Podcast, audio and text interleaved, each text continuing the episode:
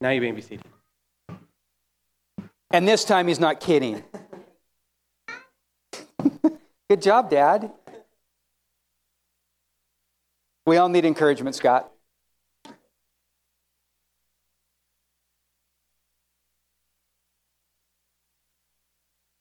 For those of you who might be thinking that I am making a subtle hint with my shirt about the cats, you're right, I am. Yeah, I enjoyed yesterday. I want to spend a few minutes talking about that question that's on your screen right now. Do we forgive like Jesus forgives? And right away, I know that the title is incorrect because when I say we, it allows us to distance ourselves. So let me rephrase our lesson today. Do I forgive like Jesus forgives? Do you forgive like Jesus forgives? And there's an outline on the back of your bulletin. And in that bulletin, there is a bunch of scriptures, and I am not going to read hardly any of them. They are for your reference. I encourage you to go back, take a look at those as they relate to the topic or the question. Go ahead, fact check me. That'd be appreciated. Before we get into the forgiveness, though, let's do a quick refresher course on sin. I think most of us have some understanding of what sin is. Even if you ask our little ones, they're going to know sin is not good. Our sin separates us from God, Isaiah 59:2. And if something does not repair that separation, it's going to cause our spiritual death, Romans 6:23. Sometimes we use this illustration, and I think it's accurate, that sin is like missing the target. We are aiming for something, and we just blow it. God's word has said that we all blow it. We all miss the target. Romans 3:23, 1 John 1:8 through 10. But I think there's an important concept that we need to understand about sin. We do not define what sin is. God does. Only God has the authority, the wisdom, the power to define what sin is that separates us from Him. Now, His creation thinks that we are pretty smart sometimes and that we have a lock on what sin is and what it isn't. Sometimes we even think we know what the consequences of that sin should be and how long that it should last. But here's my belief. When we transition from this world to eternity, it is not going to be the created that judges. It will be the Creator. If you read James chapter 4 and verse 12, there is only one lawgiver and judge, the one who is able to save and destroy. But you, who are you to judge your neighbor? Since sin separates us from God, my sin separates me from my God, and I know that He defines sin and that He is the judge, I'd better have a pretty good idea about what He does with my sin. And if you're here today and you identify as a Christian, you probably have some concept of what God does with our sin. And I'm grateful for that because what He has said is, I've got a plan for your sin. And that plan is taken care of through my perfect Son. Through my plan that is the death, burial, and resurrection of my Son Jesus. You know, sometimes we only seem to say the words of Jesus when we're taking communion, but let's make sure we review what Jesus said He came to do. If not the primary purpose, certainly one of the primary purposes, He was explaining the blood of the covenant. A remembrance that we just partook. And of that, He said, for the pouring out of my blood in this new deal for you, I'm doing it. Why? For the forgiveness of sin. We have forgiveness of our sins because of God's plan through Jesus. But in that forgiveness, I think we have an important part to play. We have to change. We use the churchy word repent, right? It means to change. It means to actually change direction. And as part of that change, we need to confess. We need to be honest with God and others that we have sinned. And then there's another piece of it. We need to really try our best to stay away from sin. Certainly we can't practice it. Look at Galatians chapter 5. If you're not a Christian, I'd hope that you would consider, deeply consider a relationship with God. Ask people that you know that are Christians, how and why do you believe in this thing that you call the Bible? And I encourage you to listen to what Jesus said. I am the way, the truth, and the life. Nobody comes to the Father except through me. Well, then you might be thinking, well, was Jesus just making a statement about himself? But then if you listen to what God said about his Son, here is my Son, whom I have chosen, listen to him. If you are not a Christian, I encourage you to listen to Jesus. Get to know him. I guess with that backdrop of sin and a brief touch on salvation through Jesus, you know, I'd like to focus on what we do when we believe in Jesus, have confessed our sin, and we actually trust that Jesus has taken that away. For the Christian that has sinned and has now been restored, I see two paths. One path, the Christian can do their best to move on, trusting in Jesus, trusting that they have been forgiven and that they will spend their energies looking forward, trying to live a life honoring to God. It doesn't mean that the person who has been restored and forgiven doesn't have consequences to deal with. They do. It doesn't mean that they don't have to make things right, or they have wronged people, because they do. I use this account frequently when I preach. It's just so many lessons here, but it comes out of Luke 19, and that is the account of Jesus going to the tax collector Zacchaeus.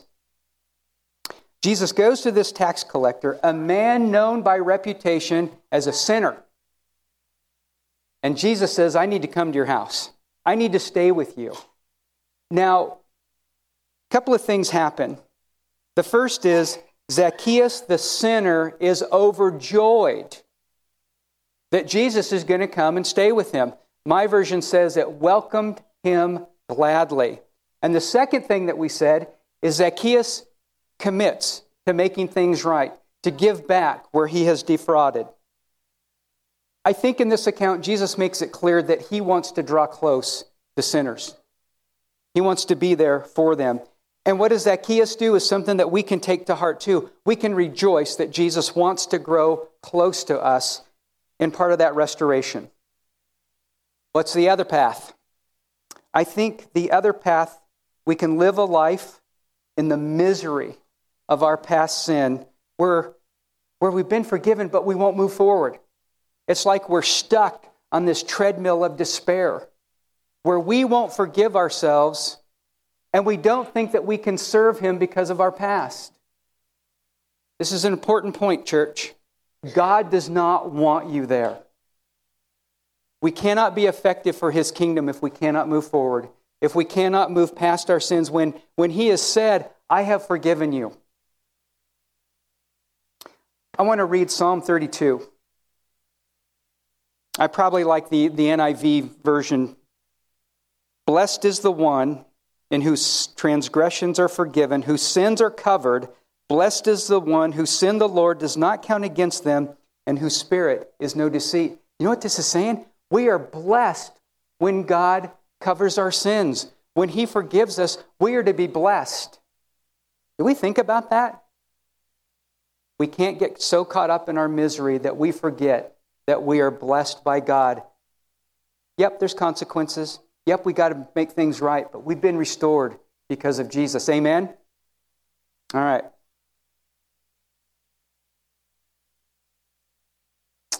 Well, what does the church do with the one who has been forgiven? I see two paths. And if you've been listening for the last couple of minutes, it's going to sound very familiar. One, the church can do their best to move on, trusting in Jesus, trusting that the person has been forgiven, and we can spend our energies helping this person be in this restored relationship with God. We can even help them through the consequences of their sin. We can embrace them. Here's what I wrote. The more the church embraces the forgiven, the more likely they are to want to stay close to God and stay close to his church. Path number two. we can treat them like an outcast. We cannot forgive them, or maybe we just act like we have not forgiven them. God does not want the church to be there. The church cannot be helpful to his kingdom if we keep people stuck in their past. And if we refuse to show the grace and the mercy that God has extended to this person, we ourselves find ourselves in a very challenging place. I want to read for you Matthew 6, 14 through 15. For if you forgive other people when they sin against you, your Father will forgive you. But if you do not forgive others your sins, your Father will not forgive you. I want to look at two accounts in the Bible. I realize that all sin separates us from God. There's not a big sin and a little sin. There's not a partial separation with sin severity. All sin separates us from God. But there is two teachings of Jesus that I pay special attention to. Now the first one, this is when Jesus states in Mark 2, 28 through 29, "Truly I say to you, people can be forgiven all their sins and every slander they utter. But whoever blasphemes against the Holy Spirit will never be forgiven. They are guilty of an eternal sin." I got to tell you, church, I am not smart enough to understand all the implications in Jesus' words here, but I do know one thing. I don't want to be there. I do not want to blaspheme against the Holy Spirit. The other teaching is much more clear to me. Matthew 10:33, Jesus says, "If you deny me before men, I will deny you before the Father." And once again, I know I don't want to be there. But here's two accounts of guys that did deny Jesus. One of them was Saul of Tarsus. He would later become Paul, a great warrior and evangelist for God's kingdom. But if you know Paul's past, you know he didn't start out that way, did he? He was a Jew, a very devout man, but he did not believe that Jesus was the Messiah. He certainly denied that, even to the point that he wanted to imprison or murder those that did not deny Jesus, those that were called Christians. Take a look at Acts chapter 9. In Acts chapter 9, Jesus comes to Paul and teaches Paul a pretty valuable lesson. Paul gets it. He repents, he's baptized into Christ, and then immediately he starts to teach Jesus as the Christ. Look at Acts 9:20. But Paul had a problem. When he goes to Jerusalem, he tries to hang out with other Christians. Here's what it says in Acts 9:26. When he came to Jerusalem, he tried to join the disciples, but they were afraid of him. They did not believe that he had become a disciple. Though forgiven by God, though changed, the church was leery of Paul. My guess on Acts 9:26, they didn't get to know Paul. They only knew him by his past, his reputation. That was enough for them to be very leery of Paul. But eventually, I don't know how much time passed, but there was somebody that was willing to take a risk with Paul, and that was Barnabas. Barnabas found Paul, took him to the apostles, and I guess the rest is history. Can we speculate, though, what would have happened if the church had never welcomed Paul at some point? Would he have been such a great servant of God had Christians not eventually welcomed him? Was it possible that they would only see him as this great sinner and actually try to prohibit him from being part of the church? What we do know, though, about Paul is he did not stay mired in his past. He knew what he had done. He knew that he was a great opponent of Jesus, but he changed and he moved forward. Then we have Peter, one of Jesus' best buddies. You know, the one that said, "Jesus, though I have to die for you, I will not deny you." Well, we know what happened, right? Peter did deny Jesus, even to the point of saying, "I do not know this man." That's denying Jesus. "I swear to you, I do not know this man." Peter realizes what he's done and he's distraught. It says he weeps bitterly about denying Jesus. Yet I find this next part of Jesus' teaching to all of us so interesting. It's days later. It's not several weeks later. It's not months later. It's not years later. We have the resurrected Jesus with Peter on the shore by the Sea of Galilee. You know, the same Peter that just recently did something like this. If you deny me before men, which Peter did, Jesus said, I will deny you before the Father. And yet, Jesus is there with Peter. So in John 21, we find Jesus teaching Peter a very valuable lesson. Here's what he says. Peter, you need to just see what's going on. You need to sit on the bench until you've straightened up. Peter, right now, I can't use you. Your sin was so great. I know, Peter, you've been forgiven, but frankly, I can't use you right now. Maybe if you pass a few tests in the future, let's talk again and see if I can use you. Wait a second. If you read John 21, you know that is not what Jesus said to Peter. He said, feed my lambs. Take care of my sheep. Feed my sheep. So just a short time after this terrible atrocity that Peter does by denying Jesus, Jesus is back forgiving Peter, but also giving him a great responsibility. Help take care of my church. Wow. Do we forgive like Jesus, or do we prefer that false reenactment that I just gave you when it comes to dealing with people's sin?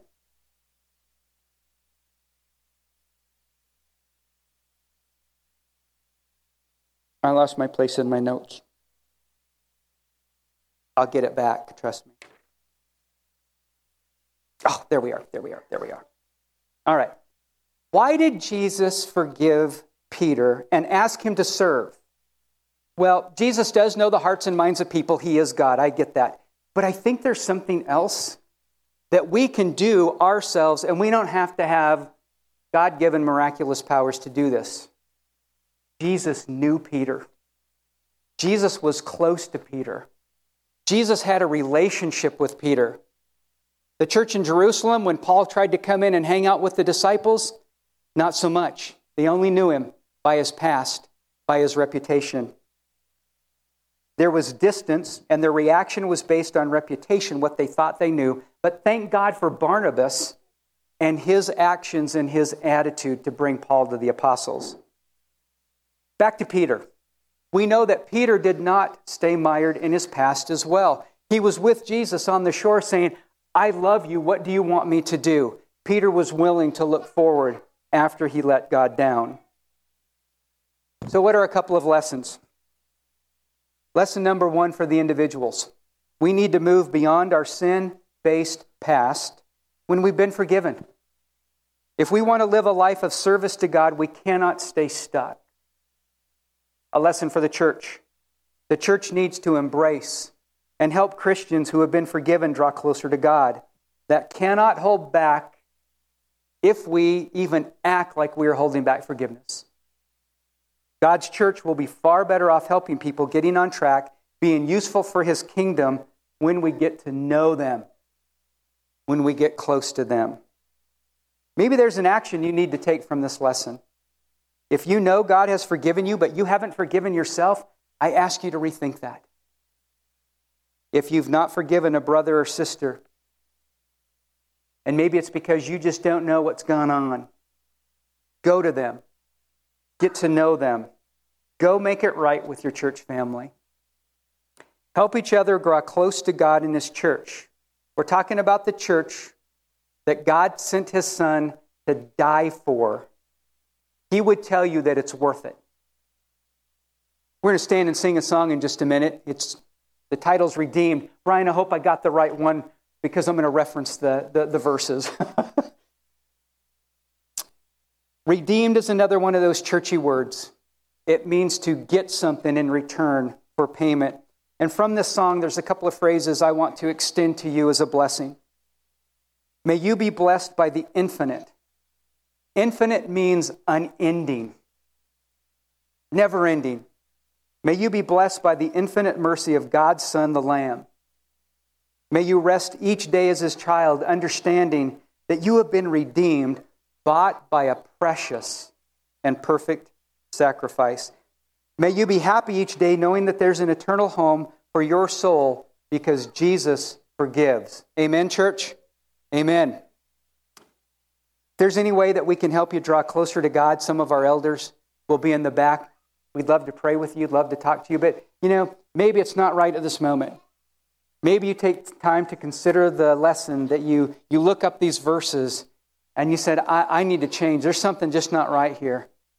Come and talk to somebody in the church. I tell you what, this is a loving church.